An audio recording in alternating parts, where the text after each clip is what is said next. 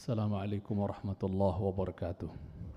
إن الحمد لله نحمده ونستعينه ونستغفره ونعوذ بالله من شرور أنفسنا ومن سيئات أعمالنا. من يهده الله فلا مضل له ومن يضلل فلا هادي له. وأشهد أن لا إله إلا الله وحده لا شريك له. وأشهد أن محمدا عبده ورسوله لا نبي بعده. قال الله عز وجل يا أيها الذين آمنوا اتقوا الله حق تقاته ولا تموتن إلا وأنتم مسلمون. وقال يا أيها الناس اتقوا ربكم الذي خلقكم من نفس واحدة وخلق منها زوجها وبث منهما رجالا كثيرا ونساء. واتقوا الله الذي تساءلون به والأرحام. إن الله كان عليكم رقيبا. وقال يا أيها الذين آمنوا اتقوا الله وقولوا قولا سديدا. يصلح لكم أعمالكم ويغفر لكم ذنوبكم ومن يطع الله ورسوله فقد فاز فوزا عظيما. أما بعد فإن أحسن الحديث كتاب الله وأحسن الهدي هدي محمد صلى الله عليه وسلم وشر الأمور محدثاتها فإن كل محدثة بدعة وكل بدعة ضلالة وكل ضلالة في النار. أما بعد Sidang Idul Jum'ah yang khatib cintai karena Allah Tabaraka wa Ta'ala. Kita lanjutkan insyaAllah Ta'ala masih terkait tentang ilajul qulub, obat hati. Kita sedang membahas tentang ya obat yang sangat mujarab yaitu obat al-ilmu nafi' ilmu yang bermanfaat.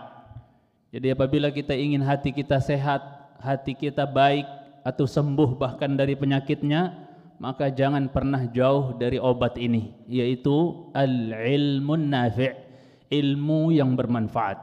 Kita lanjutkan apa yang diterangkan oleh penulis Syekh Abdul Hadi bin Hasan Wahbi hafizahullah taala hifdhan tamman dalam kitab beliau Islahul Qulub beliau melanjutkan fa amradul qulubi as'abu min amradil abdan لأن غاية مرض البدن أن يفضي بصاحبه إلى الموت وأما مرض القلب فيفضي بصاحبه إلى الشقاء الأبدي إلى الشقاء الأبدي يا وأما شق وأما ش ولا شفاء لهذا المرض إلا بالعلم Syekh mengatakan hafizahullah taala bahwa penyakit hati atau penyakit-penyakit hati itu as'ab, lebih susah, lebih berat ya min amradil abdan bila dibandingkan dengan penyakit-penyakit badan. Sekali lagi, penyakit-penyakit hati itu lebih berat, lebih berbahaya dibandingkan penyakit-penyakit yang menimpa badan. Kenapa? Beliau katakan li'anna ghayata maradil badan an yufdhiya bi sahibihi ilal maut. Karena puncak daripada penyakit fisik, penyakit badan itu ya membawa dan mengantarkan penderita penyakit badan itu paling-paling puncaknya adalah ilal maut, kepada kematian. Mati udah kelar sudah. Tidak dia rasakan lagi sakit yang menyengsarakan mungkin. Selesai sudah dengan dia mati. Itu puncaknya. Ya. Adapun kata beliau wa amma maradul qalbi adapun penyakit hati ya fayufdhi bi sahibihi ila syaqa al abadi maka dia mengantarkan penderita penyakit hati ini orang yang sakit hati punya apa menderita sakit hati ini dia akan terbawa atau diantarkan oleh penyakitnya tersebut kepada apa? Asyaqa al abadi penderitaan yang abadi yang tidak ada ujungnya Ketika orang ya apa hatinya sakit ya dengan dia mengerjakan berbagai macam bentuk penyakit-penyakit hati dari kesyirikan, dari dosa, maksiat dan seterusnya, ini bukan hanya di dunia dia akan rasakan efeknya, tapi terus berkelanjutan berkelanjutan sampai di akhirat kelak. Waliyadzubillah. Kecuali sebelum mati dia berjuang, sebelum meninggal dia berjuang bagaimana agar hatinya yang sakit ini bisa sembuh dan di antara obat mujarabnya adalah al-ilmu nafi' sekali lagi yaitu ilmu yang bermanfaat. Kemudian Syekh mengatakan wala shifaa'a li hadzal marad illa bil ilm. Beliau tegaskan di sini bahwa tidak ada obat bagi sakit yang seperti ini ya melainkan dengan al-ilmu yaitu dengan ilmu. Oleh sebab itu al-Imam Ibnu Al-Qayyim rahimahullahu taala pernah menyebutkan sidang Idul Jumat yang khatib cintai bahwa beliau pernah berkata qala ba'dul arifin telah berkata sebagian orang-orang yang arif, orang-orang yang bijak. Adapun ucapan yang tadi khatib bawakan itu dinukil oleh Syekh dari kitab Ibnu Qayyim juga dalam kitab Miftah dari Sa'adah.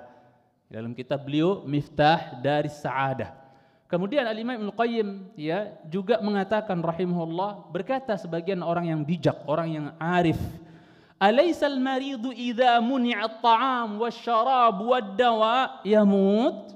Sebagian orang bijak nanya entah kepada muridnya, ya, mungkin ini orang alim kemudian nanya kepada muridnya, Bukankah orang yang sedang sakit kalau dia dicegah, dihalang-halangi, nggak dikasih makan, nggak dikasih minum, nggak dikasih obat, ya mut, bukankah dia akan mati orang yang sakit itu? Udah sakit nggak dikasih makan pula, nggak dikasih minum, buru-buru kasih obat, ya ujung-ujungnya ya mut, dia akan mati. Itu maklum lah. Ya. Bukankah begitu? Maka kalau bala. Para pendengarnya, muridnya mungkin mengatakan, oh iya, atau temannya mungkin mengatakan, bala, oh iya pasti benar, tentu. Orang sakit nggak dikasih makan, nggak dikasih minum, nggak dikasih obat, ya mati ujung-ujungnya. Subhanallah. Maka beliau mengatakan, fakadzalikal qalb. Begitu pula kondisinya dengan hati kata beliau.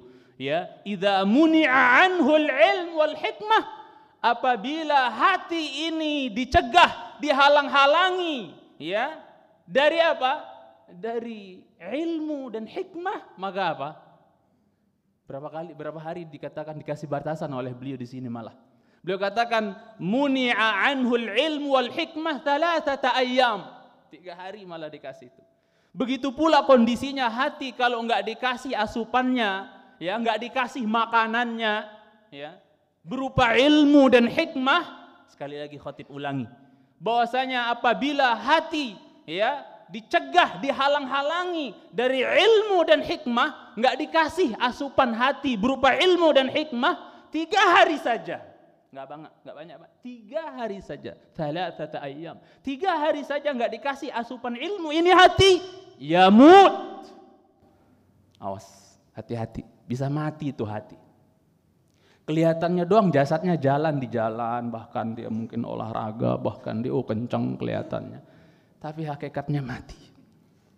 Ini nasihat orang-orang alim, orang-orang baik, orang-orang soleh terdahulu. Sidang Idul Jumat Khatib cintai. Khatib hanya menyampaikan nafas mereka. Ini nasihat berharga. Hati kalau dicegah dari ilmu dan hikmah tiga hari saja hati-hati. Ya mut, bisa mati itu hati. Dari sini kita menarik satu ungkapan berharga bahwasanya al-ilmu ta'amul qalb.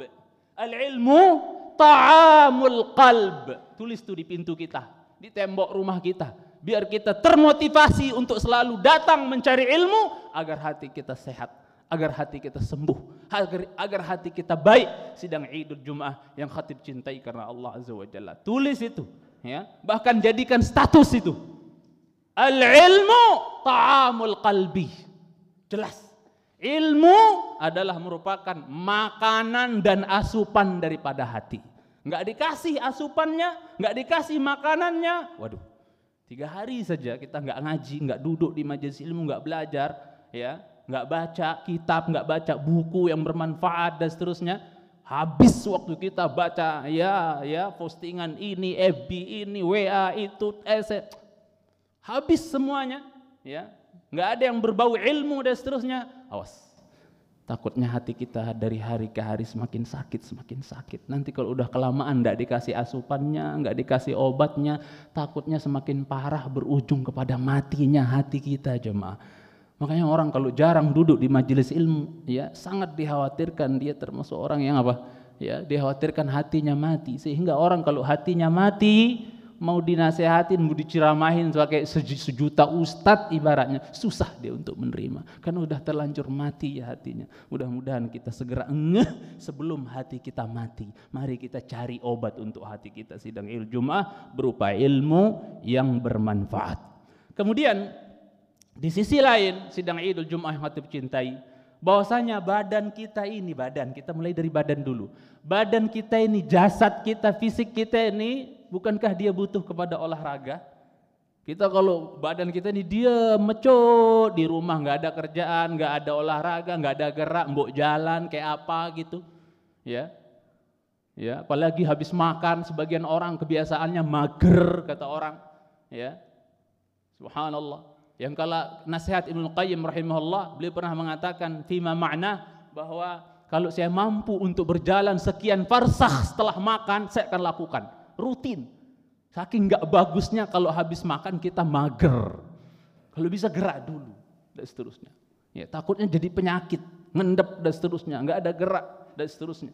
Itu para ulama kita sudah luar biasa. Ibnu Qayyim udah paham itu. Makanya Ibnu Qayyim ini tabib luar biasa nih, dokter luar biasa, profesornya dokter sudah tuh.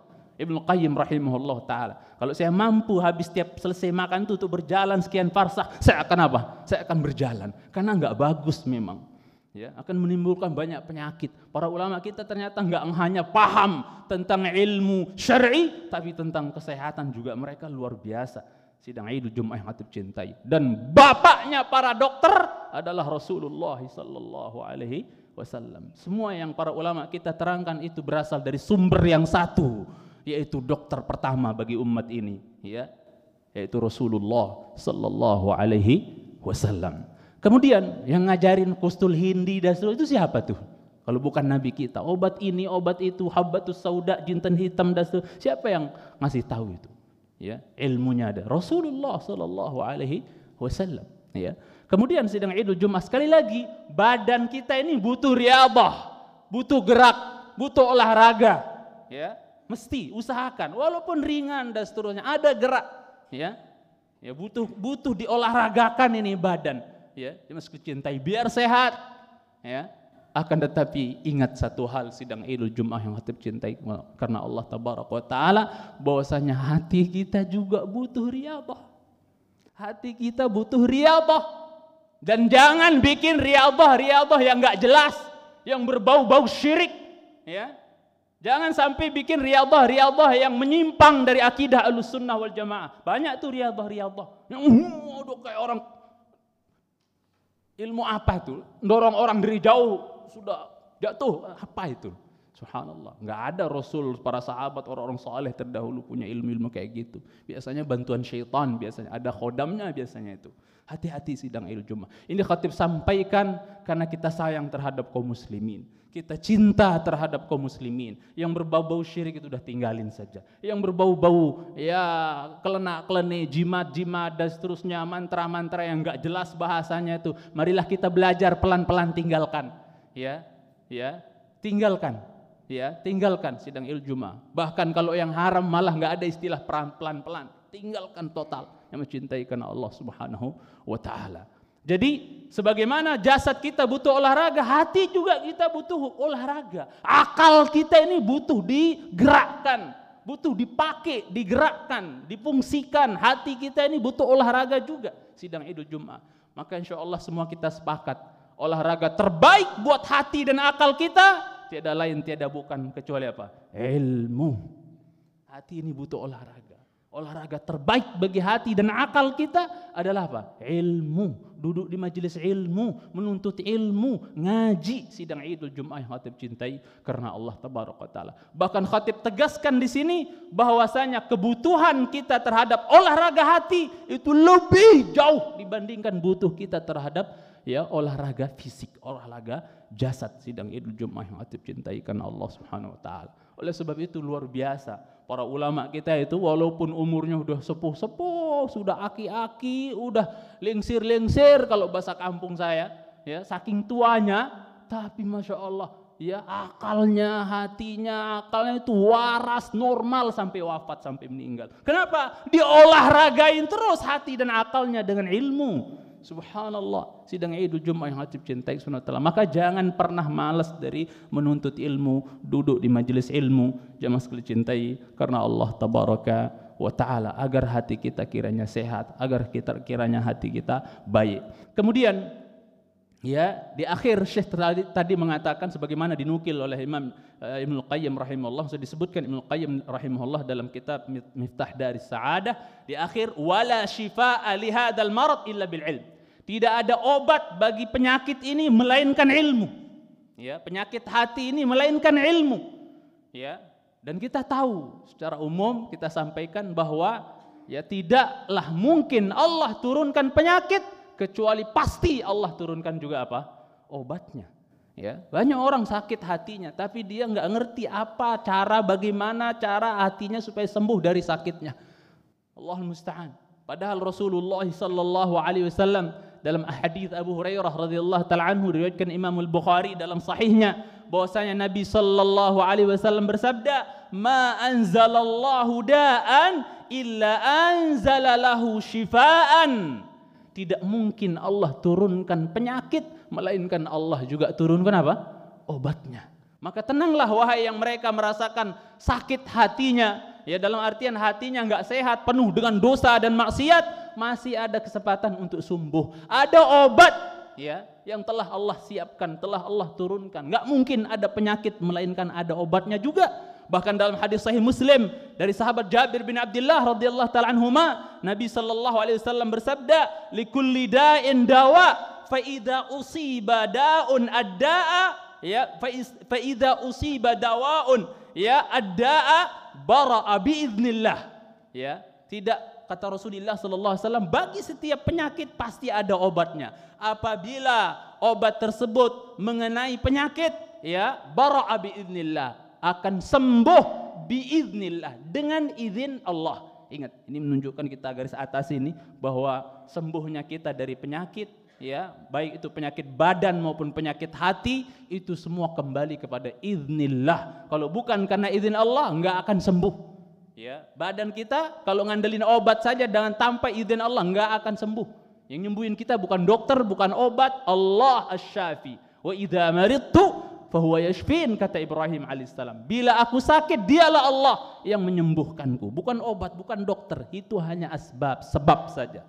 Jalan ikhtiar kita, wasilah saja. Sidang Idul Jumat yang khatib cintai karena Allah Subhanahu wa taala. Bahkan yang tentang obat ini ya Rasulullah SAW sebutkan dalam hadis Ahmad alimahu man alimahu wa jahilahu man jahilahu ini yang jadi masalah tentang obat yang Allah turunkan bagi setiap penyakit, masalahnya ada yang ngerti, yang tahu, ada yang nggak tahu apa obatnya. Ya, ada orang banyak ditimpa sakit, apa hatinya sakit dengan dosa dan maksiat, dia nggak ngerti apa obat yang baik untuk menyembuhkan hatinya tersebut, malah lari ya, mencari obat-obat katanya yang bisa menentang, menenangkan hatinya, jiwanya, eh malah yang haram-haram datang ke tempat-tempat yang haram, bahkan mengkonsumsi hal-hal yang haram. Katanya di situ dia bisa dapatkan ketenangan hati, kesembuhan bagi hatinya yang sakit. Enggak, enggak ada di situ. Ya, sidang Idul Jumat Hatib Cintai Subhanahu taala. Ini kita tawarkan salah satu obat yang mujarab untuk supaya hati kita sembuh adalah apa? Talabul ilm adalah menuntut ilmu, ya. Berilmu, menuntut ilmu. Sidang Idul Jumat Hatib Cintai karena Allah tabaraka wa taala, ya dan di dalam riwayat lain juga Nabi kita sallallahu alaihi wasallam sebutkan kullu da'in lahu dawa illal haram. Dalam arti setiap penyakit itu pasti memiliki apa? Ya, yaitu penyembuh, obat. Yang enggak ada penyakitnya sebagaimana kita sering dengar hanyalah apa? Tua dan mati yaitu nggak ada obatnya sudah. Yang lain semua Allah telah turunkan obatnya. Aku qouli hada wa astaghfirullah li wa lakum wa lisairil muslimin wal muslimat min kulli dhanbin wa khati'ah fastaghfiruhu innahu huwal ghafurur rahim. Alhamdulillah wassalatu wassalamu ala nabiyillah wa ala alihi wa sahbihi wa man walah. Amma ba'd. Sidang Idul Jumat yang cintai karena Allah Azza wa Jalla. Syekh melanjutkan فكما أنه لا حياة للأرض إلا بالمطر فكذلك لا حياة للقلب إلا بالعلم sebagaimana tidak ada kehidupan bagi bumi ini melainkan dengan hujan Alhamdulillah sudah kita beberapa hari ini diturunkan hujan oleh Allah Azza wa Jalla. Tidak ada kehidupan bagi bumi ini kecuali dengan dengan sebab hujan yang Allah turunkan.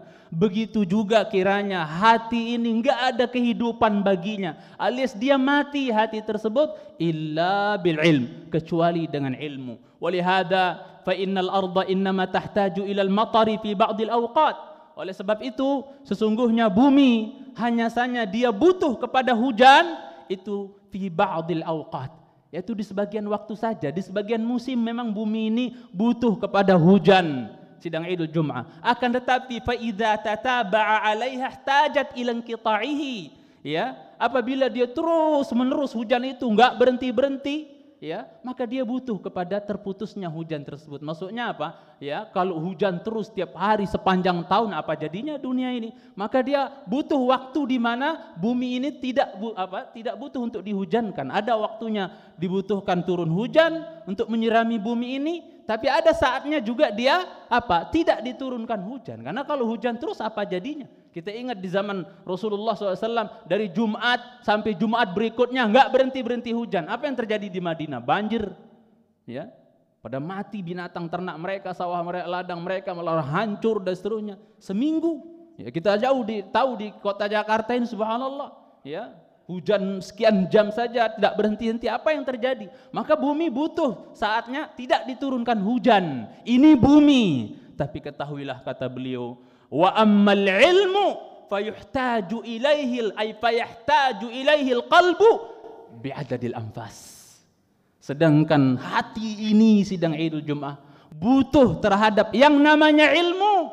Itu apa? Sebanyak bilangan nafas. Enggak sebanyak hujan yang turun dari langit menyirami menyirami bumi lagi. Enggak lebih banyak ya jadi hati lebih banyak lebih butuh disirami dengan ilmu lebih banyak dibandingkan butuhnya bumi disirami oleh hujan. Sekali lagi sekali lagi. Bahwasanya apa? Hati kita lebih butuh disirami ilmu terus menerus dibandingkan butuhnya bumi disirami oleh hujan.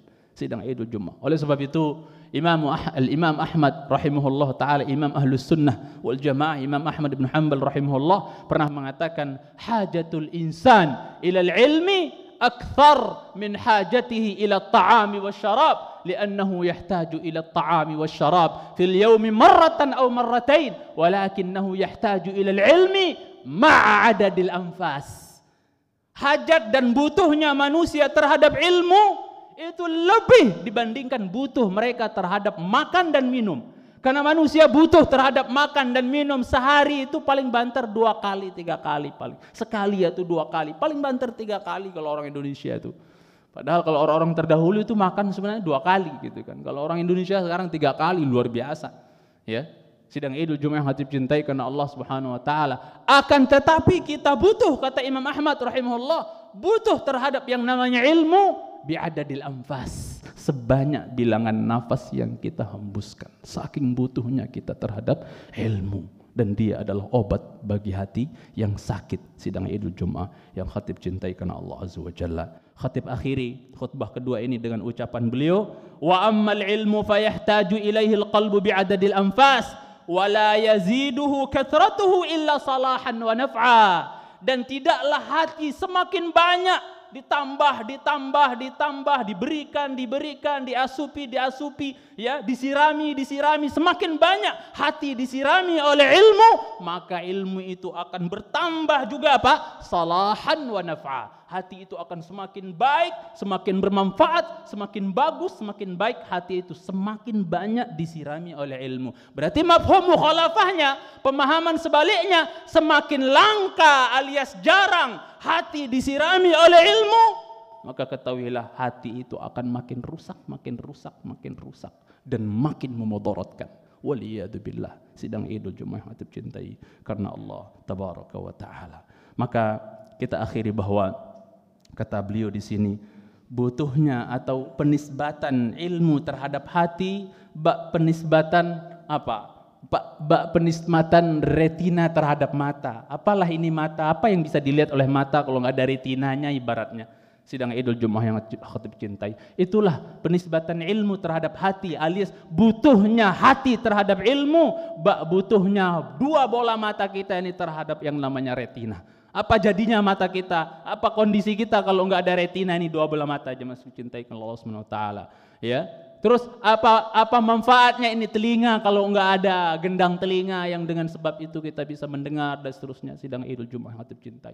Apa manfaatnya ini bibir, mulut tapi enggak ada lisan yang kita bisa berbicara, nutuk berbicara dengannya. Begitu pula apa apa apa jadinya kondisi hati kita kalau enggak disirami dengan ilmu sidang Idul Jumat yang khatib cintai karena Allah tabarak wa taala. Di pertemuan khutbah yang akan datang insyaallah kita akan masuk ke hadis Nu'man ibn Bashir radhiyallahu taala anhu yang menjelaskan di antara obat hati awas hati-hati dari memberikan asupan yang haram buat jasad kita. Jangan sampai masuk ke jasad kita asupan yang haram kasihan nanti jasad kita ini dibakar neraka kalau seandainya dikasih makan gizi dari hasil usaha yang haram. Maka hadis Nu'man bin Bashir ini penting sekali untuk kita telaah, untuk kita renungi agar betul-betul ya, ya jasad kita ini kita jaga dari masuk yang haram. Lihat Abu Bakar radhiyallahu taala anhu ketika beliau radhiyallahu taala anhu tahu ternyata ya budaknya itu kasih dia makan dari modal apa? Bekas dulu nerima upah perdukunan. Ya, dulu dia jadi dukun-dukunan palsu. Diberikan apa? Ya, upah oleh pasiennya tersebut. Ternyata dengan itu dia berikan Abu Bakar makan, belikan Abu Bakar makan. Radhiyallahu taala ketika dia tahu dari mana kau dapat ini, dia kata, ini saya dari dukun abal-abalan dulu. Dengan itu saya beli ini makanan. Allahu Akbar. Apa yang dilakukan Abu Bakar? Saking nggak mau jasadnya ini tercampur, dikasih, dikasih gizi dengan yang haram-haram. Maka apa? Dimasukkan tangannya, jari jemarinya ke mulutnya. Wah, wah dikeluarin. Habis isi perutnya itu dikeluarin. Karena dia nggak mau dia dalam perutnya bersemayam makanan gizi dari hasil yang haram. Kita bahas hadisnya di pertemuan yang akan datang. اللهم صل على محمد وعلى آل محمد كما صليت على إبراهيم وعلى آل إبراهيم إنك حميد مجيد. وبارك على محمد وعلى آل محمد كما باركت على إبراهيم وعلى آل إبراهيم في العالمين إنك حميد مجيد. اللهم اغفر للمسلمين والمسلمات والمؤمنين والمؤمنات الأحياء منهم والأموات. اللهم يا مصرف القلوب صرف قلوبنا على طاعتك. ربنا ظلمنا أنفسنا وإن لم تغفر لنا وترحمنا لنكونن من الخاسرين. ربنا آتنا في الدنيا حسنة وفي الآخرة حسنة وقنا عذاب النار. وصلى الله على محمد وعلى آله وصحبه وبارك وسلم. وآخر دعوانا أن الحمد لله رب العالمين. أقم الصلاة. الحمد لله رب العالمين. الرحمن الرحيم. مالك يوم الدين إياك نعبد وإياك نستعين. اهدنا الصراط المستقيم. صراط الذين أنعمت عليهم غير المغضوب عليهم ولا الضالين.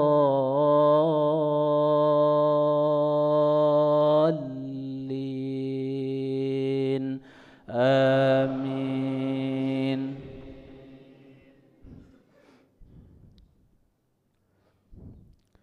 فإذا جاءت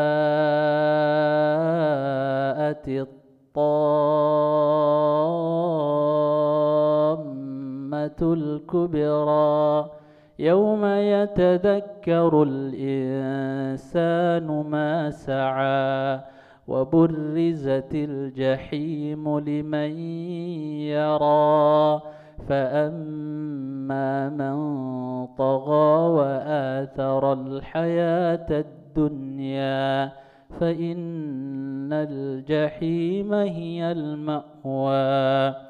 وأما من خاف مقام ربه ونهى النفس عن الهوى فإن الجنة هي المأوى. يسألونك عن الساعة أيان مرساها؟ فيما أنت من ذكراها إلى ربك منتهاها. إنما أنت منذر من يخشاها. كأنهم يوم يرونها لم يلبثوا. لم يلبثوا إلا عشية أو ضحاها. الحمد لله رب العالمين.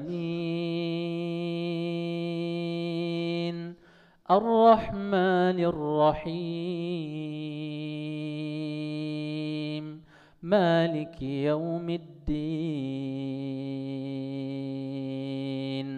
إياك نعبد وإياك نستعين.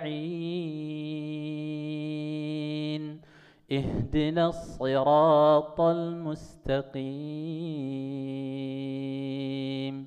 صراط الذين أنعمت عليهم غير المغضوب عليهم ولا الضالين.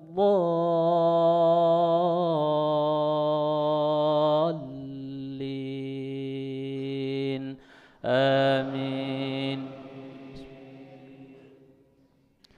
والضحى والليل إذا سجى ما ودعك ربك وما قلى وللآخرة خير لك من الأولى ولسوف يعطيك ربك فترضى.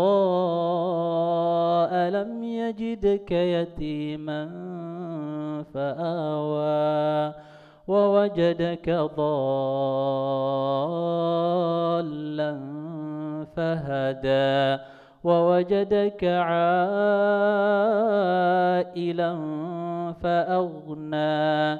فأما اليتيم فلا تقهر. وأما السائل فلا تنهر. وأما بنعمة ربك فحدث. السلام عليكم ورحمة الله وبركاته. إن الحمد لله نحمده ونستعينه ونستغفره ونعوذ بالله من شرور أنفسنا ومن سيئات أعمالنا. من يهده الله فلا مضل له ومن يضلل فلا هادي له. وأشهد أن لا إله إلا الله وحده لا شريك له. وأشهد أن محمدا عبده ورسوله لا نبي بعده. قال الله عز وجل يا أيها الذين آمنوا اتقوا الله حق تقاته ولا تموتن إلا وأنتم مسلمون. وقال يا أيها الناس اتقوا ربكم الذي خلقكم من نفس واحدة وخلق منها زوجها وبث منهما رجالا كثيرا ونساء. واتقوا الله الذي تساءلون به والأرحام. إن الله كان عليكم رقيبا. وقال يا أيها الذين آمنوا اتقوا الله وقولوا قولا سديدا. يصلح لكم أعمالكم ويغفر لكم ذنوبكم. ومن يطع الله ورسوله فقد فاز فوزا عظيما. أما بعد فإن أحسن الحديث كتاب الله. وأحسن الهدي هدي محمد صلى الله عليه وسلم وشر الأمور محدثاتها فإن كل محدثة بدعة وكل بدعة ضلالة وكل ضلالة في النار أما بعد Sidang Idul Jumat yang khatib cintai karena Allah Azza wa Jal InsyaAllah mulai Jumat ini kita masuk ke pembahasan uh, selanjutnya tentang beberapa contoh nyata dari sosok-sosok pendahulu kita yang memiliki hati yang baik, hati yang selamat, hati yang sehat, hati yang suci. Dan mungkin banyak berupa kisah-kisah yang insya Allah kita bisa mengambil ibrah atau pelajaran dari sosok-sosok yang akan nanti kita ceritakan atau sampaikan insya Allah Ta'ala. Langsung saja khatib masuk kepada contoh yang pertama atau sosok yang pertama dari Amir ibn Sa'ad. Qal kana Sa'du ibn Abi Waqqas. Dari Amir ibn Sa'ad beliau berkata adalah Sa'ad ibn Abi Waqqas radhiyallahu taala anhu kita tahu bahwa beliau Sa'ad bin Abi Waqqas satu di antara sepuluh sahabat dalam hadis sahih Muslim yang dijamin oleh Rasulullah sallallahu alaihi wasallam untuk menjadi penghuni syurga yang dikenal dengan istilah al-ashrah al-mubasysyirin bil jannah atau al-ashrah al-mubasysyirun bil jannah. Sepuluh sahabat yang diberikan kabar gembira untuk masuk ke dalam syurga. Pasti masuk ke dalam syurga. Ada sepuluh di antaranya adalah sahabat yang kita sebutkan ini. Yaitu Sa'ad ibn Abi Waqqas radhiyallahu ta'ala anhu. Bahkan dalam wasiat Umar bin Khattab radhiyallahu taala anhu kita ketahui juga bahwa Sa'ad bin Abi Waqqas seorang pemanah ulung di dalam Islam beliau adalah satu di antara enam orang sahabat yang Rasul alaihi salatu wassalam wafat sedangkan beliau ridha terhadapnya. Rasul ridha terhadap enam orang sahabat ya. Beliau meninggal dalam keadaan ridha terhadap enam orang sahabat. Satu di antara yang enam itu adalah masuk di dalamnya sahabat Sa'ad bin Abi Waqqas radhiyallahu taala anhu, selain Uthman ibn Affan radhiyallahu taala anhu, selain Ali bin Abi Talib, Talhah ibn Ubaidillah, Az-Zubair ibn Al-Awwam dan tadi beliau Sa'ad ibn Abi Waqqas radhiyallahu taala anhumah. Sungguh ya luar biasa. Rasul wafat, Rasul ridha kepada enam orang tersebut termasuk Sa'ad ibn Abi Waqqas radhiyallahu taala anhu. Dikatakan dalam hadis yang dikeluarkan oleh Imam Muslim bahwa Sa'ad bin Abi Waqqas radhiyallahu taala anhu kana fi ibili. Suatu saat beliau sedang ngurus onta beliau. Bak seorang pengembala biasa ngurus kayak orang sekarang mungkin di di daerah kita atau di Indonesia ngurus sapi atau kebo dan seterusnya mungkin. Ini ngurus ontanya. Masya Allah. Biasa saja. Kehidupan yang biasa Bukan orang yang dia tamak terlalu rakus dengan jabatan, mau jadi khalifah, mau jadi pemimpin, mau jadi raja, enggak. Beliau biasa. Padahal beliau seorang yang pasti masuk surga, orang mulia di mata Rasulullah sallallahu alaihi wasallam ngurus onta-onta beliau radhiyallahu taala anhu. Faja'ahu ibnuhu Umar. Datanglah putra beliau yang bernama Umar ibn Sa'ad ibn Abi Waqqas radhiyallahu taala. Datang putra beliau yang bernama Umar. Falamma ra'ahu Sa'dun tatkala Sa'ad bin Abi Waqqas melihat kedatangan putranya yaitu Umar qal beliau berkata ya meminta kepada Allah a'udzu billahi min syarri hadzal rakib Aku memohon perlindungan kepada Allah dari keburukan pengendara ini. Karena dia datang anaknya Umar, yaitu Umar putranya datang dalam keadaan mengendarai kendaraan. Aku berlindung kepada Allah dari keburukan penunggang ini atau pengendara ini yang datang dengan mengendarai. Padahal orang yang datang ini adalah putranya sendiri. Tapi beliau mengatakan aku berlindung kepada Allah dari keburukan pengendara ini. Ya, Padahal sekali lagi dia adalah putranya sendiri. Ya.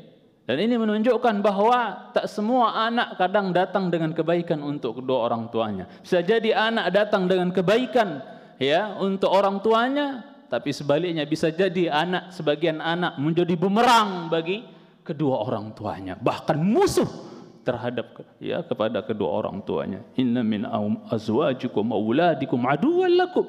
Sungguhnya sebagian dari istri-istri kalian dan anak-anak kalian ada yang jadi musuh, bukan sekedar bumerang bahkan musuh dengan ya menjadi musuh bagi kedua orang tuanya. Wal billah. Ya, jadi beliau berlindung kepada Allah dari keburukan yang datang. Padahal yang datang adalah anaknya. Enggak tahu ini anak datang kebaikan, datang bawa kebaikan untuk bapaknya atau sebaliknya datang dengan keburukan. Enggak tahu. Maka dia berlindung kepada Allah. Kalau yang dia datang dengannya, anaknya ini adalah keburukan. Ya, yang kira-kira akan menggelincirkan dia, menyesatkan dia, menggelincirkan dia, maka dia berlindung. Jangankan dari anak, kita baru nikah saja, tatkala kita kasih ya imunisasi awal lah ibaratnya terhadap istri kita. Kita pegang ubun-ubun istri kita. Kita minta kepada Allah Allahumma inni as'aluka khairaha wa khaira ma jabaltaha alaih wa a'udzu bika min syarriha wa syarri ma jabaltaha alaih. Ya Allah aku minta kebaikan istriku ini dan kebaikan yang telah kau fitrahkan, kau jadikan bagi dirinya atas dirinya dan aku berlindung kepadamu ya Allah dari keburukan, kejelekan, kejahatan istriku ini, keburukan yang ada pada istriku ini. Karena enggak ada istri yang maksum, tidak ada istri yang sempurna, pasti ada kurangnya, pasti ada ya apa jeleknya dan seterusnya. Enggak ada yang sempurna. Kecuali yang dikecualikan oleh Rasulullah sallallahu alaihi wasallam ada Asia, ada Maryam, ada Khadijah, ya. Adapun yang lain pasti ada kurangnya, ada keburukannya. Maka kita berlindung dan aku berlindung kepadamu ya Allah dari keburukan istriku ini dan keburukan yang telah engkau ciptakan atas dirinya. Ya, jadi biasa saja. Ya, berlindung dari keburukan istri, berlindung dari keburukan ya anak. Kemudian sedang Idul Jumat yang hatib cintai karena Allah tabaraka wa taala Fanazal, maka putranya ini yang datang yaitu Umar turun dari kendaraannya, faqala lahu. Maka Umar putranya Sa'ad bin Abi Waqqas ini berkata kepada ayahandanya, kepada Sa'ad bin Abi Waqqas radhiyallahu taala anhu, "Anazalta fi ibilika wa ghanamika wa tarakta an-nas yatanaza'una al-mulka bainahum?" Pak, apa engkau turun di sini sibuk ngurus ontamu, ngurus kambing-kambingmu, ya? Dan kau tinggalkan, biarkan, nggak peduli, ya? Tentang apa yang terjadi di antara manusia sekarang di Madinah, di mana mereka setelah meninggalnya Uthman ibn Affan radhiyallahu taala anhuma, mereka sedang berebut-rebut khilafah, sedang berebut-rebut berdebat, berebut tentang siapa yang mau jadi pejabat, menjadi raja, menjadi khalifah, siapa nih? Engkau nggak nggak ikut sibuk-sibuk gitu loh. Di saat kebanyakan manusia hari ini sibuk, sok tahu, sok sibuk dengan urusan yang berbau pemerintahan, ya jadi pejabat, jadi pemimpin, jadi macam-macam. Sehingga kadang ya terlalaikan dari menyibukkan diri ya untuk beramal, ya memperbaiki diri, memperbaiki hatinya, memperbaiki amalnya dan seterusnya. Ya. Ya, disibukkan dengan hal-hal yang berbau politik dan seterusnya sehingga lupa bagaimana membersihkan dirinya, amalnya, persiapan untuk kembali kepada Allah. Lalai dia, sibuk, asyik ngobrol-ngobrol hal-hal yang berbau politik, perdebatan, perseteruan, dan senang gitu loh. Ya, Sa'ad bin Abi Waqqas radhiyallahu taala anhu contoh sosok orang yang bersih, baik hatinya yang akan kita bawa, yang kita bawakan di sini, nggak mau ikut sibuk-sibuk. Oh, orang mau berantem kayak mau berdebat kayak siapa jadi khalifah setelah wafatnya Utsman, ana mau fokus ngurus diri sendiri. Qu anfusakum. Alaikum anfusakum la yadurrukum man dhalla idza tadaitu. Ngurus diri beliau. Dan memang di akhir zaman ini nasihat khatib sidang Idul Jumat yang khatib cintai memang sudah saatnya kita banyak-banyak ngurus diri kita, memperbaiki hati kita, memperbaiki amal kita, berjuang kuat keras bagaimana diri kita, anak istri kita bisa masuk surga. Di tengah-tengah ya dahsyatnya gelombang fitnah, maksiat, dosa bertebaran, dipampangkan dan seterusnya. Ya. Ya saatnya kita banyak-banyak ya fokus untuk ku anfusakum wa ahlikum nar. Tidak terlalu sibuk dengan hal-hal yang berbau yang kita nggak akan dihisap oleh Allah nanti. Kita nggak akan ditanya kamu pilih siapa, kamu condong siapa siapa kamu belang enggak enggak, enggak, enggak akan dihisap yang akan ditanya tentang amal kita ya sidang Idul Jumat hatib cintai karena Allah Subhanahu wa taala jadi fadaraba Sa'dun fi sadrihi. Ya. Ketika anaknya mengatakan demikian bapak kok enggak peduli ngurus kambing ngurus onta enggak peduli kondisi orang yang lagi sibuk ngurus khilafah gimana dan seterusnya. Enggak maka Sa'ad bin Abi Waqqas memukul dada anaknya. Pukul. Sambil berkata uskut. Diam kamu nak. Diam kamu nak. Faqal. Maka beliau berkata sami'tu ya Rasulullah sallallahu alaihi wasallam aku telah mendengar wahai anakku Rasulullah sallallahu alaihi wasallam bersabda yaqul innallaha sesungguhnya Allah yuhibbu cinta hmm? cinta yang sesuai dengan kemahabesaran Allah ya kemaha muliaan Allah. Ya jangan samakan cinta Allah dengan cinta makhluk. Jangan pernah tafsirkan cinta Allah bak cintanya seperti cintanya makhluk. Beda. Bagaimana Allah mencintai dengan makhluk mencintai laisa kamitsli syai. Enggak sama. Lam yakul lahu kufuwan ahad. Jangan pernah menyamakan cara Allah mencintai dengan ya makhluk mencintai. Enggak akan pernah sama. Siapa yang dicintai oleh Allah sebagaimana yang diungkapkan oleh Sa'ad bin Abi Waqqas bahwa saya mendengar wahai anakku Rasul sallallahu alaihi wasallam bersabda sesungguhnya Allah mencintai. Dan kita kalau sudah dicintai oleh Allah apalagi yang perlu kita? Maksud apalagi yang kita butuhkan? Tidak ada harta paling mahal lagi kecuali Allah sudah mencintai seorang hamba. Kalau Allah sudah mencintai kita, kita nggak butuh apa-apa ibaratnya. Cukup cinta Allah buat kita. Ya, siapa yang Allah cintai, al-'abd taqi ini satu ya. Karena orang kalau sudah mulai sibuk mengurus hal-hal berbau politik pemerintahan sibuk ngurus orang manusia hiruk pikuk perdebatan itu pasti pasti pasti pasti ngefek terhadap ketakwaan. Sibuk soalnya. Ya. Kalau orang yang nggak terlalu sibuk ngurus-ngurus seperti itu dia sibuk ngurus ibadahnya dikirnya baca Qurannya gimana ngurus anak istrinya supaya masuk surga dan seterusnya. Sibuk dia. Ya Allah cinta seorang hamba yang taqi, yang bertakwa. Ya, dalam artian takwa an taj'ala bainaka wa baina adab Allah, adabillah wiqaya. Ya, bi fi'l awamir wa ijtinabin nawahi. Takwa dalam artian bahwasanya apa? Ya, engkau jadikan antara dirimu dengan azab Allah perisai, penghalang. Jangan sampai masuk neraka tuh. Diri kita, anak istri kita jangan sampai fokus. Ya, Jadikan antara diri kita dengan neraka wiqayah, perisai, penghalang dengan mengerjakan perintah dan menjauhkan larangan-larangan Allah Azza wa Jalla. Betapa banyak kepala keluarga kadang-kadang mau anak istrinya melanggar syariat, enggak melanggar syariat, enggak peduli. The youth. Hati-hati, enggak peduli. Ya, jangan sampai kita jadi bapak orang tua yang enggak peduli dengan kemaksiatan yang diperbuat oleh istri dan anak-anak kita. Ya, Orang yang takwa dia berusaha mengontrol ya daripada anak dan istrinya di atas ketaatankah mereka atau di atas maksiat kepada Allah Azza wa Jalla. Kemudian ya al-ghani Allah juga cinta hamba yang kaya. Kaya yang bagaimana? Laisal ghina an kathratil arad walakinnal ghina nafs. Hakikat kaya itu versi Rasul alaihi salatu wassalam bahwasanya kaya itu adalah kaya hati. Takwa tadi di hati juga tempatnya. Kaya yang sebenarnya juga adalah kaya hati. Ya.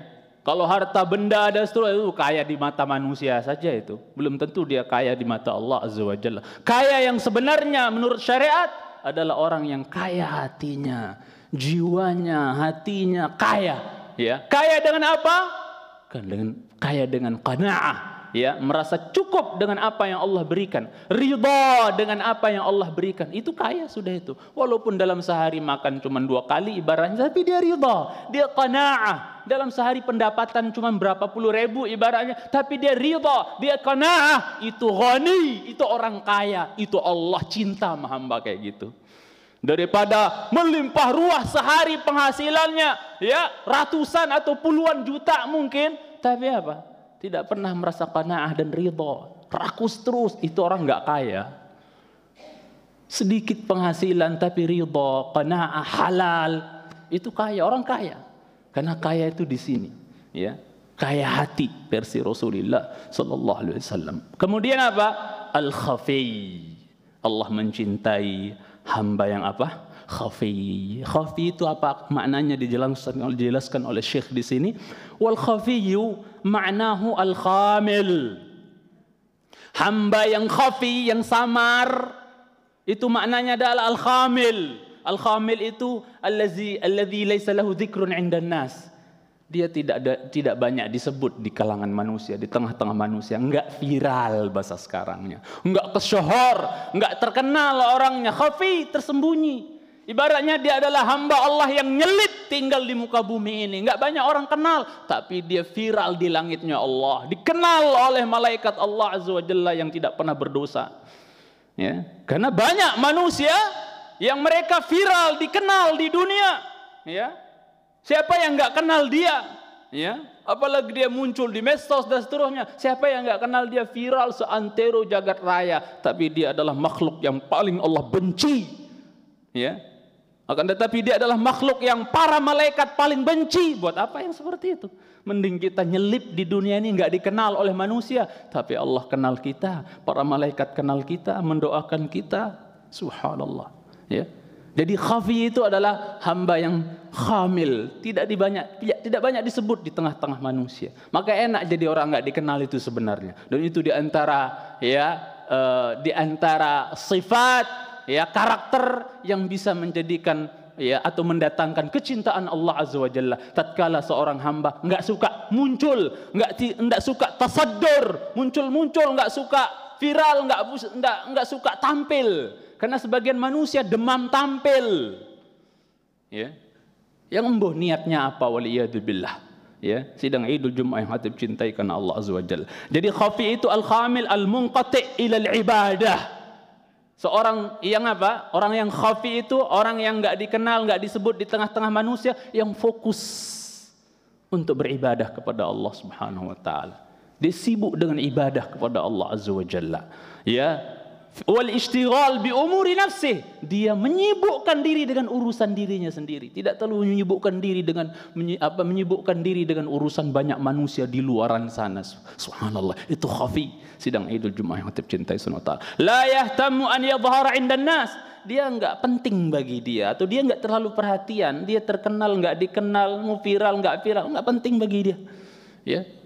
Coba lihat sebagian rasul-rasul yang Allah utus itu kan Rasul kita tahu jumlahnya banyak sekali itu. Enggak semuanya disebut dalam Al-Quran. Enggak semuanya dikisahkan, dihikayatkan kisah mereka. Tapi mereka orang-orang yang atau nabi-nabi yang atau rasul-rasul yang memiliki jasa besar ya dalam Islam akan tetapi mereka enggak disebut, enggak diketahui namanya, dirahasiakan, tidak disebut oleh Allah Azza wa Jalla sehingga Allah firmankan An-Nisa 164 wa rusulan qad qasasnahum 'alaika min qablu wa rusulan lam naqsushum 'alaik wa kallama Allah Musa taklima.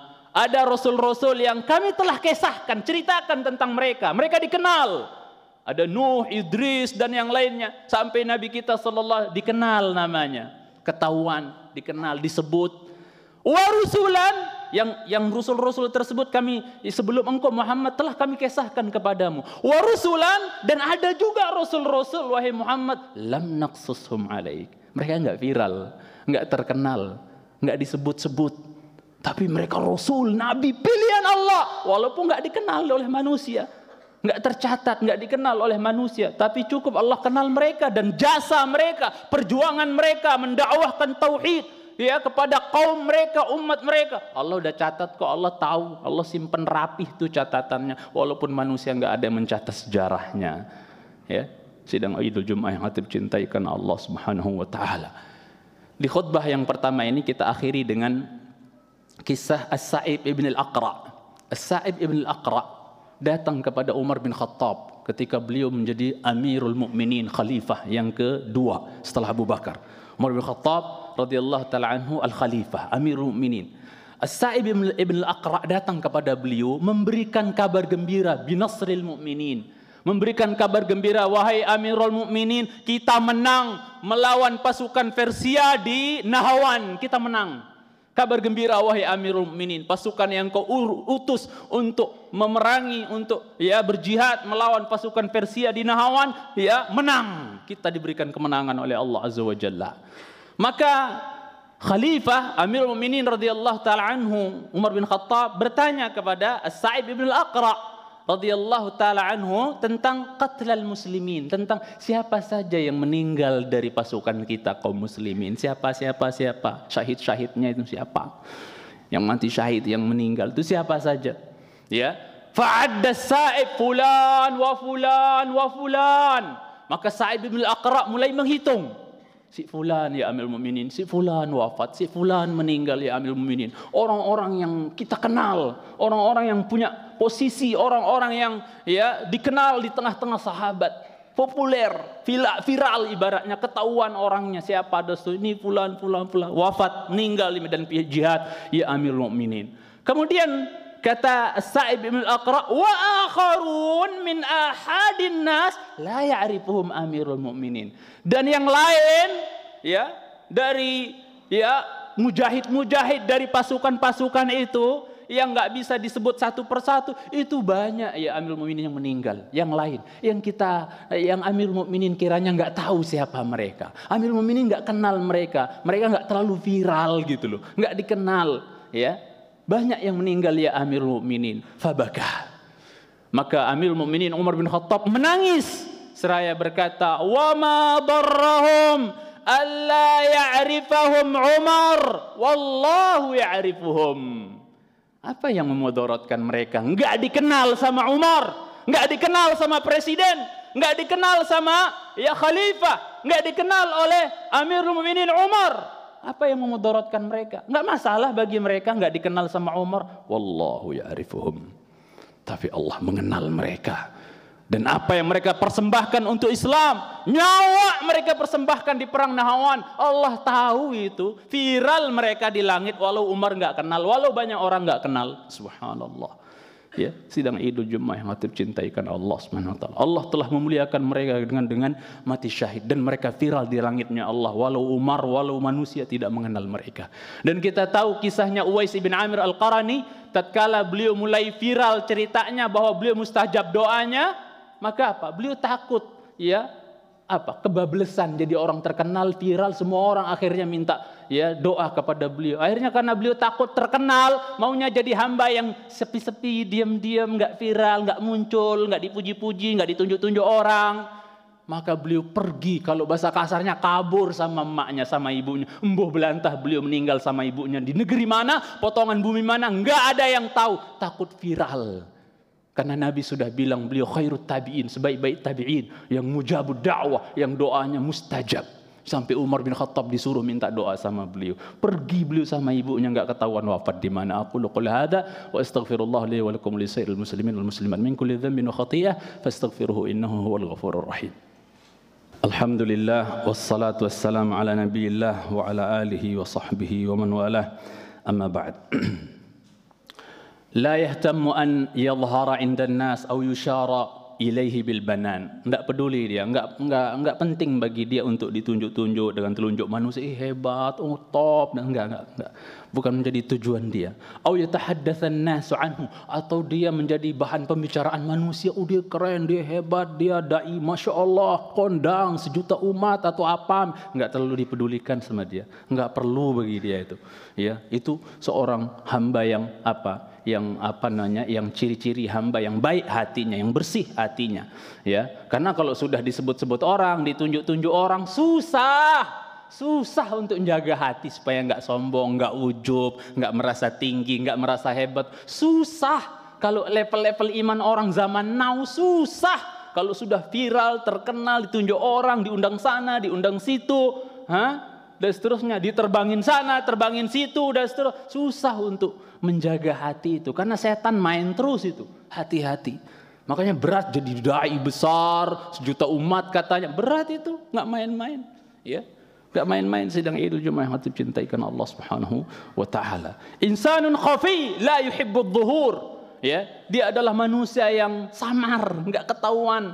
Ya. Tidak tidak suka untuk muncul kesohor. Wala yatasaddar li syai' lianna ahamma indahu huwa mahabbatullah lahu wa ridallah anhu.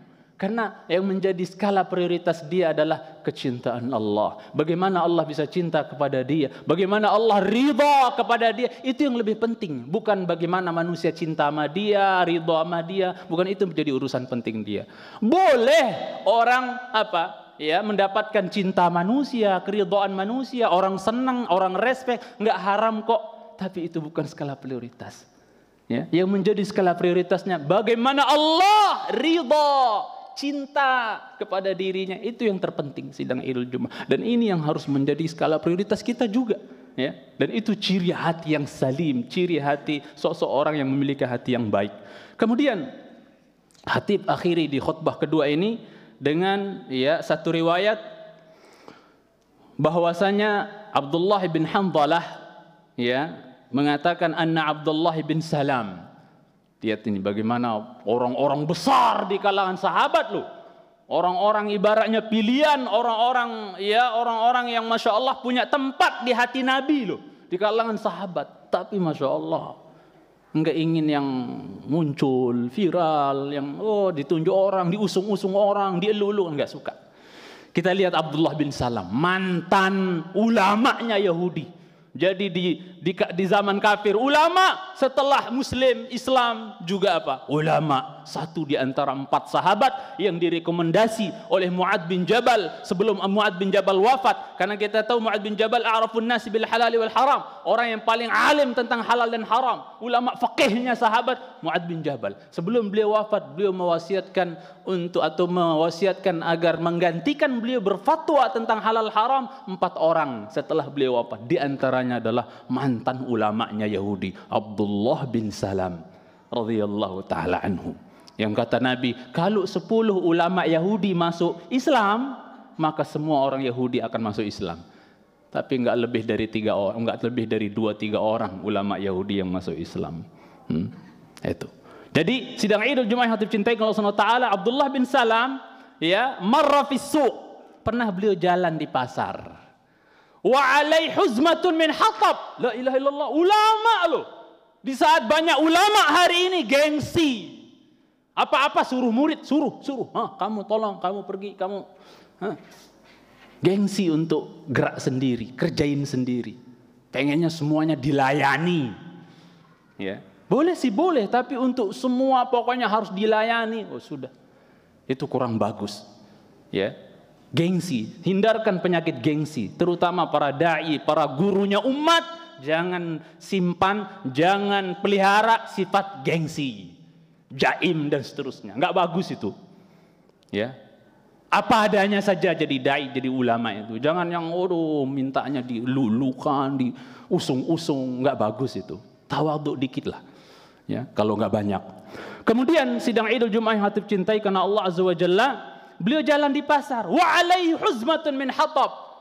Di pundak beliau ada satu ikat kayu, kayu bakar, seikat kayu bakar. Entah mungkin beliau habis ambil di hutan mana kemudian mau dijual ke pasar. Tawadhu. Ulama sahabat, sahabat Nabi. Yang pertama kali dia lihat Nabi, ini mah bukan tampang orang pendusta nih, pasti yang dibawa benar nih. Ketika lihat Nabi kita sallallahu alaihi bagus hatinya. Masuk Islam beliau Abdullah bin Salam. Jadi ulama malah di, di, di, di, setelah Islam. Maka apa? Beliau bawa di pundak beliau itu kayu bakar. Subhanallah. Enggak gengsi. Enggak gengsi. Ya. Sebagian dai, sebagian ulama nyentuh sama orang aja udah kayaknya gimana gitu. Orang kotor dikit kelihatannya enggak mau. Biasa aja kali ya bergaul dengan manusia. Nabi makan bekas sahabatnya, makan bekas minum sahabatnya. Biasa aja kali, enggak yang harus harus khusus, spesial, enggak boleh ada yang nemenin.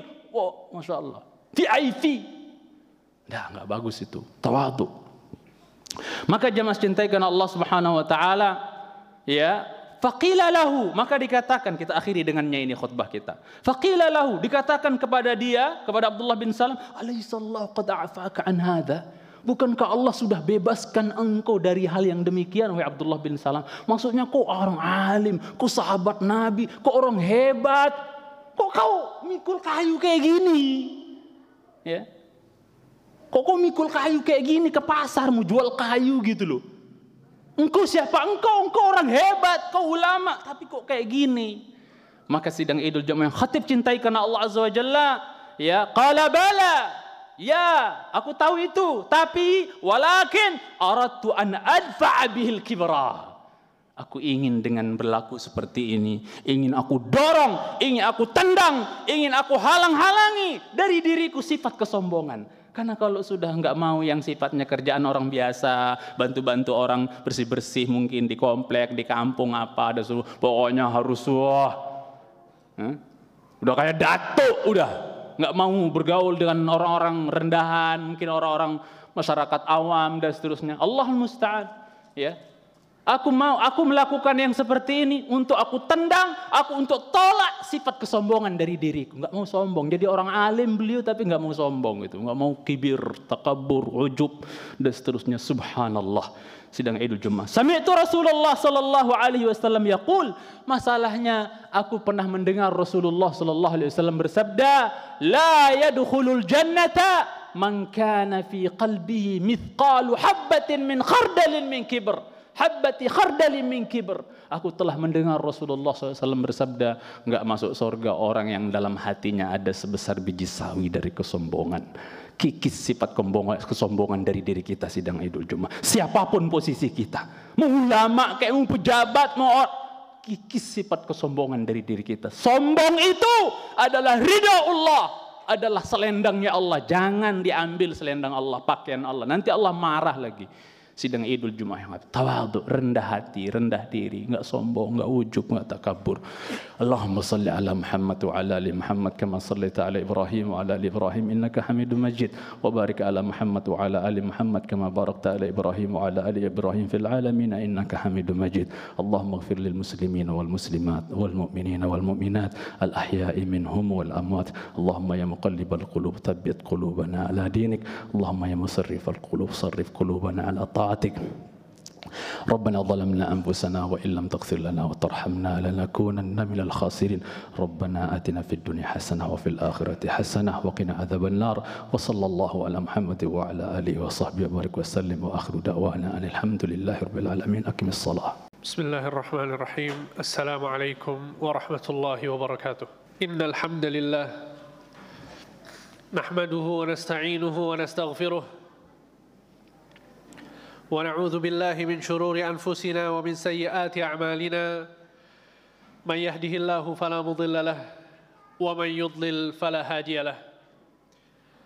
أشهد أن لا إله إلا الله وحده لا شريك له وأشهد أن محمدا عبده ورسوله. صلى الله عليه وعلى آله وأصحابه ومن تبعهم بإحسان إلى يوم الدين. أما بعد فإن أصدق الحديث كتاب الله وخير الهدي هدي محمد صلى الله عليه وسلم وشر الأمور محدثاتها فإن كل محدثة بدعة وكل بدعة ضلالة وكل ضلالة في النار. قال الله تعالى في كتابه الكريم يا أيها الذين آمنوا اتقوا الله حق تقاته ولا تموتن إلا وأنتم مسلمون. Hadirin sholat Jumat yang dimuliakan Allah. Ketahuilah bahwa perintah terbesar yang Allah subhanahu wa ta'ala perintahkan kepada seluruh manusia adalah agar mereka bertakwa kepada Allah. Allah subhanahu wa ta'ala berfirman, وَلَقَدْ وَصَّيْنَا الَّذِينَ أُوتُوا الْكِتَابَ مِنْ قَبْلِكُمْ وَإِيَّاكُمْ أَنِ اتَّقُوا اللَّهِ Sungguh telah kami wasiatkan kepada orang-orang yang datang sebelum kalian dari kalangan ahli kitab dan juga kami wasiatkan kepada kalian agar senantiasa bertakwa kepada Allah. Ma'asyiral muslimin rahimani wa rahimakumullah jami'an. Ketahuilah bahwa di antara hal yang paling penting untuk diperhatikan dalam kepribadian seorang muslim adalah akhlak yang mulia. Seorang manusia harus memperhatikan bagaimana dia berinteraksi dengan orang yang ada di sekitarnya. Nabi Shallallahu Alaihi Wasallam bersabda dalam sebuah hadis, Innama bu'ithu liutammima makarimal akhlak. Sesungguhnya aku diutus oleh Allah Subhanahu wa taala untuk memberikan kesempurnaan pada akhlak manusia. Sehingga akhlak adalah perkara yang sangat prinsip dalam Islam. Seseorang harus memperhatikan bagaimana dia bersikap terhadap orang-orang yang ada di sekitarnya. Ketika kita membahas tentang definisi akhlak, maka para ulama menyebutkan bahwa akhlak mulia adalah ketika kita memperlakukan orang lain sebagaimana kita suka untuk diperlakukan oleh orang lain. Ini adalah hakikat dari akhlak yang baik. Kita suka ketika ada orang lain memberikan hadiah kepada kita. Maka seharusnya kita melakukan apa yang kita sukai dari orang lain tersebut, maka kita memberikan hadiah kepada orang lain. Kita suka dijenguk ketika kita sakit, maka seharusnya ketika ada orang lain yang sakit kita menjenguknya.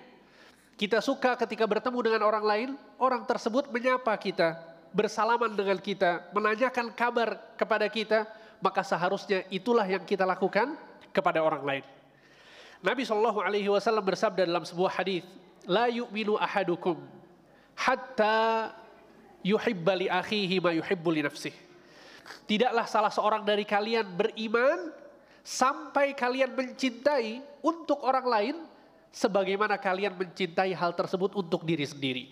Sebagaimana kita suka diperlakukan baik oleh orang lain, maka seharusnya kita memperlakukan orang lain dengan baik. Ini adalah konsep dalam Islam bahwa akhlak yang mulia merupakan ajaran Islam dan ajaran Rasulullah Shallallahu Alaihi Wasallam. Allah Subhanahu Wa Taala berfirman dalam surat Al-Qalam ayat 4, wa innaka la'ala khuluqin azim. Wahai Muhammad, sesungguhnya engkau memiliki akhlak yang agung. Ini adalah akhlak Nabi Shallallahu Alaihi Wasallam yang diajarkan kepada kita semua agar kita berbuat baik kepada manusia. Sebagian orang dengan bangga memiliki prinsip jika orang lain baik kepada saya, maka saya akan berbuat baik kepadanya. Kalau orang lain berbuat buruk kepada saya, maka saya akan berbuat buruk kepadanya. Seakan-akan ini adalah prinsip yang sangat hebat yang diusung oleh orang tersebut. Akhi fillah, hadirin yang dimuliakan Allah, ketahuilah bahwa prinsip tersebut adalah prinsip yang keliru. Nabi Shallallahu Alaihi Wasallam melarang kita untuk memiliki prinsip seperti ini. Nabi Shallallahu Alaihi Wasallam mengatakan, la yakunanna ahadukum imma'ah. Jangan sampai kalian menjadi orang yang memiliki sifat imma'ah. Apa itu imma'ah? Kata Nabi SAW, in ahsanan nas fa ahsana wa in asa'an nas fa asa'a. Jika orang lain berbuat baik, dia berbuat baik. Jika orang lain berbuat buruk, dia pun berbuat buruk. Walakin wattinu anfusakum. Akan tetapi perbaikilah diri kalian. In ahsanan nas fa ahsinu wa in asa'an nas fa ahsinu. Jika orang lain berbuat baik, maka berbuat baiklah. Dan jika orang lain berbuat buruk, maka berbuat baiklah kata Nabi SAW. Sehingga ini adalah konsep yang diajarkan oleh Rasulullah SAW tentang akhlak yang baik. Dan akhlak yang mulia, ikhwani fillah, rahimani wa rahimakumullahu jami'an, sangat berbarengan dengan akidah dan amalan seseorang. Sehingga ketika kita melihat ada orang yang rajin ibadah, memiliki akidah yang lurus, akidah yang baik, senantiasa beribadah kepada Allah Subhanahu wa taala, salatnya rajin, puasanya hebat, tapi akhlaknya buruk, ketahuilah ada yang salah dalam agama orang tersebut. Karena hakikatnya bahwa akhlak yang mulia dengan amalan soleh dan akidah yang benar itu tidak bisa dipisahkan. Perhatikan ayat berikut. Allah Subhanahu wa taala berfirman dalam surat Al-Ankabut ayat 45, "Wa aqimis shalah." Dirikanlah salat Perintah untuk sholat. Apa faidah dari mendirikan sholat? Inna sholata tanha anil fahsya'i wal munkar. Sesungguhnya sholat akan mencegah dari perbuatan keji dan mungkar. Maka perbuatan keji dan mungkar adalah akhlak yang buruk. Ketika seseorang bisa meninggalkan perbuatan keji dan mungkar, maka dia sedang menjalankan akhlak yang baik dan itu berbarengan dengan ibadah sholat yang dilakukan. Kemudian dalam hadis lain, Nabi Shallallahu Alaihi Wasallam bersabda, "Man kana yu'minu billahi wal yaumil akhir, falyukrim dhaifah, wa man kana yu'minu billahi wal yaumil akhir, falyukrim jarah, wa man kana yu'minu billahi wal yaumil akhir, falyaqul khairan aw liyasmut." Barang siapa yang beriman kepada Allah dan hari akhir, hendaknya dia memuliakan tamunya. Dan barang siapa yang beriman kepada Allah dan hari akhir, hendaknya dia memuliakan tetangganya. Dan barang siapa yang beriman kepada Allah dan hari akhir, hendaknya dia berkata baik atau diam. Perhatikan, dalam hadis ini Nabi Shallallahu Alaihi Wasallam menyebutkan tiga akhlak baik. Yang pertama memuliakan tetangga, memuliakan tamu, dan yang ketiga berkata baik atau diam. Dan ketiga akhlak mulia ini diikat oleh Nabi Shallallahu Alaihi Wasallam dengan iman kepada Allah dan hari akhir. Berarti perkara akidah itu sangat erat kaitannya dengan perkara perkara akhlak. Apalagi jika kita melihat janji-janji Allah dan ganjaran-ganjaran yang besar yang menjelaskan tentang keutamaan akhlak. Ma'asyiral muslimin rahimani wa rahimakumullahu jami'an. Ada tujuh keutamaan akhlak yang mulia yang disebutkan oleh Nabi Shallallahu Alaihi Wasallam dalam hadis-hadisnya.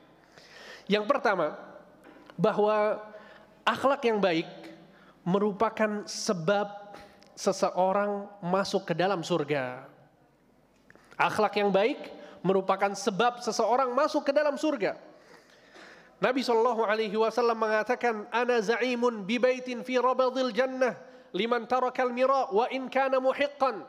Aku menjamin seseorang untuk mendapatkan rumah di pinggiran surga jika dia meninggalkan debat walaupun dia benar.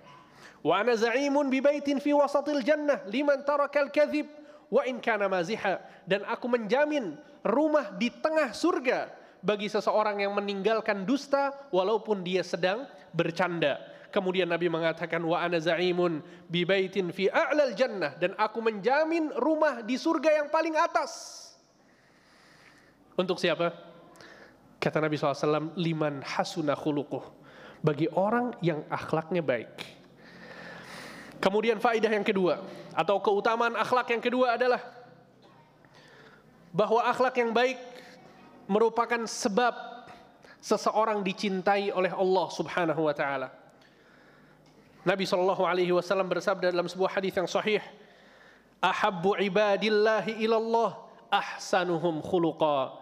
Sesungguhnya hamba Allah yang paling dicintai oleh Allah adalah yang paling baik akhlaknya. Kemudian keutamaan yang ketiga adalah bahwa akhlak yang baik merupakan sebab seseorang dicintai oleh Rasulullah sallallahu alaihi wasallam. Nabi Muhammad sallallahu alaihi wasallam mengatakan, "Inna min ahabbikum ilayya wa aqrabikum minni majlisan yaumal qiyamah ahasinukum akhlaqa." Sesungguhnya orang yang paling aku cintai dan orang yang paling dekat denganku di surga kelak siapa? Adalah orang yang paling baik akhlaknya di antara kalian. Kemudian keutamaan akhlak yang keempat adalah bahwa akhlak yang baik merupakan amalan yang paling berat di timbangan amal soleh seorang muslim di hari kiamat kelak. Nabi Shallallahu Alaihi Wasallam bersabda dalam sebuah hadis yang sahih diriwayatkan oleh Imam Tirmidzi, "Ma min fil mizani min husnil khuluq." Tidak ada di timbangan hari kiamat kelak amal soleh yang lebih berat daripada akhlak yang baik yang dimiliki oleh seseorang. Kemudian faidah yang kelima adalah bahwa seseorang yang memiliki akhlak yang baik dia bisa mengalahkan orang yang rajin puasa di siang hari dan sholat di malam hari. Sekali lagi orang yang memiliki akhlak yang baik dia bisa mengalahkan orang yang rajin sholat di malam hari dan puasa di siang hari. Rasulullah Shallallahu Alaihi Wasallam bersabda dalam sebuah hadis yang sahih, Inna rajula la yudriku bi husni khuluqih darajati qa'imil laili wa sa'imin nahar. Sesungguhnya seseorang yang memiliki akhlak yang mulia, dia akan mendapatkan derajat orang yang rajin sholat malam dan rajin puasa di di siang hari. Kemudian faidah yang keenam atau keutamaan yang keenam adalah bahwa akhlak yang baik memanjangkan umur dan memakmurkan bumi. Rasulullah Shallallahu Alaihi Wasallam bersabda, husnul khuluqi wa husnul khuluqi wa husnul jiwar ya'murani diyar wa yazidani fil a'mar. Sesungguhnya memiliki akhlak yang baik dan menjadi tetangga yang baik akan memakmurkan bumi dan memanjangkan umur seseorang. Kemudian keutamaan akhlak yang baik yang ketujuh adalah bahwa akhlak yang baik merupakan tanda dari kesempurnaan iman seseorang. Jika kita mau melihat apakah sempurna atau tidak iman yang kita miliki, maka perlihatkan maka perhatikanlah bagaimana akhlak kita kepada orang lain, bagaimana akhlak kita kepada istri kita, bagaimana akhlak kita kepada saudara kita, bagaimana akhlak kita kepada orang-orang yang terdekat dengan kita. Karena pada hakikatnya akhlak yang baik merupakan tanda dari kesempurnaan iman seseorang. Nabi Shallallahu Alaihi Wasallam bersabda, "Akmalul mu'minina imanan, ahsanuhum khuluqa, wa khiyarukum khiyarukum linisaihim." Sesungguhnya orang yang beriman yang paling sempurna imannya adalah mereka yang memiliki akhlak yang baik dan sebaik-baiknya kalian adalah yang paling baik dengan istri-istrinya. Barakallahu li wa lakum fil Qur'anil azim wa nafa'ani wa iyyakum bima fihi minal ayati wadh-dhikril hakim. Aqulu qawli hadha wa astaghfirullah li wa lakum wa li sa'iril muslimina min kulli dhanb fastaghfiruhu innahu huwal ghafurur rahim. Alhamdulillah wassalatu wassalamu ala Rasulillah wa ala alihi wa ashabihi wa mawalah. ولا حول ولا قوة إلا بالله أما بعد Ma'asyiral muslimin rahimani wa rahimakumullahu jami'an. Ketahuilah bahwa jangan sampai kita tertipu dengan akhlak orang-orang kafir yang kemudian sebagian kaum muslimin merasa silau dengan melihat akhlak mereka.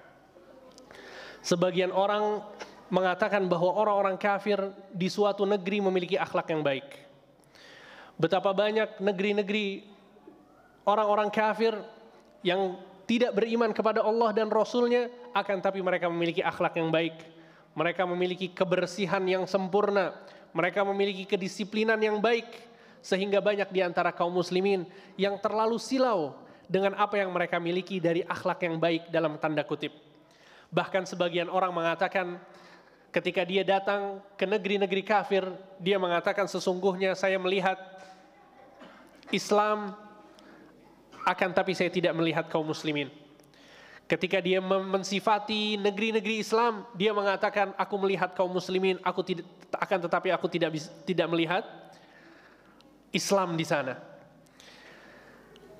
Ucapan ini terlontar berdasarkan akhlak yang baik yang terlihat dari orang-orang kafir, dari kedisiplinan mereka, keramahan yang mereka miliki, kebersihan yang ada di negeri-negeri mereka, sehingga banyak kaum muslimin yang tertipu dengan ucapan-ucapan semacam itu. Perlu diketahui bahwa ucapan seperti ini adalah ucapan yang keliru. Karena tiga hal. Yang pertama, ketahuilah bahwa inti dari ajaran-ajaran Islam adalah tauhid. Mentauhidkan Allah Subhanahu wa taala bukan hanya sekedar kebersihan, bukan hanya sekedar kedisiplinan, bukan hanya sekedar ramahnya seseorang kepada orang lain, tapi inti dari ajaran Islam adalah mentauhidkan Allah Subhanahu wa taala. Oleh karena itu ketika seseorang mau masuk Islam, yang diminta adalah agar dia bersyahadat, asyhadu alla ilaha illallah. Saya bersaksi bahwasanya tiada Tuhan yang berhak disembah kecuali Allah Subhanahu wa taala. Ini adalah ucapan yang pertama kali diucapkan oleh seseorang yang mau masuk Islam. Karena hakikatnya adalah inti dari ajaran Islam adalah tauhid, mengesahkan Allah Subhanahu wa taala. Sehingga kita tidak bisa mengatakan bahwa kita melihat Islam. Kalau kita mengatakan kita melihat Islam berarti kita melihat tauhid, melihat orang-orang yang menyembah Allah Subhanahu wa taala. Sehingga ini adalah jawaban yang pertama. Kemudian jawaban yang kedua dari statement ini adalah perlu diketahui bahwa akhlak yang pertama kali yang harus kita perhatikan adalah akhlak kita kepada Allah Subhanahu wa taala. Akhlak kepada Allah adalah akhlak yang paling penting dalam kehidupan kita.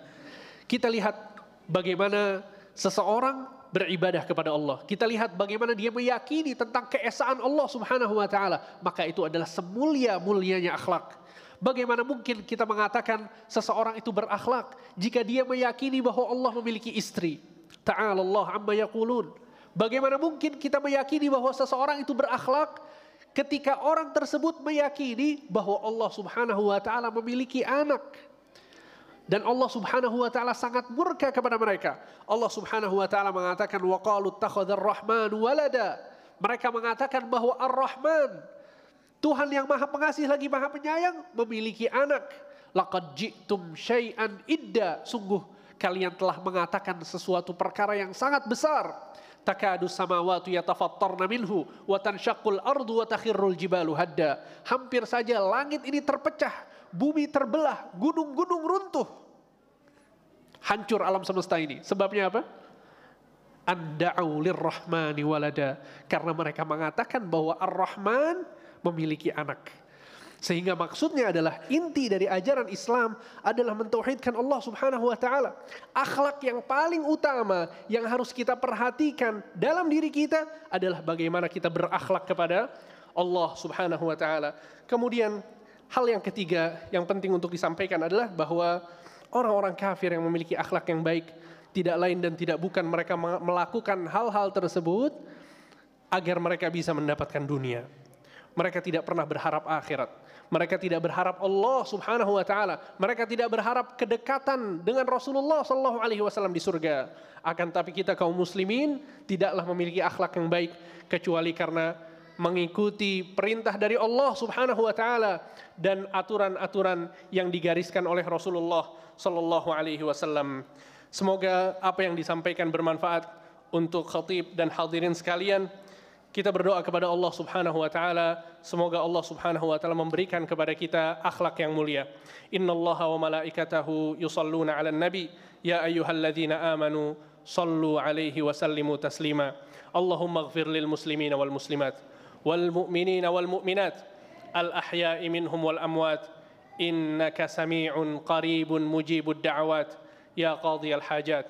ربنا اغفر لنا ولإخواننا الذين سبقونا بالإيمان ولا تجعل في قلوبنا غلا للذين آمنوا. ربنا إنك رؤوف رحيم. ربنا لا تزغ قلوبنا بعد إذ هديتنا وهب لنا من لدنك رحمة إنك أنت الوهاب. ربنا آتنا في الدنيا حسنة وفي الآخرة حسنة وقنا عذاب النار وأقم الصلاة.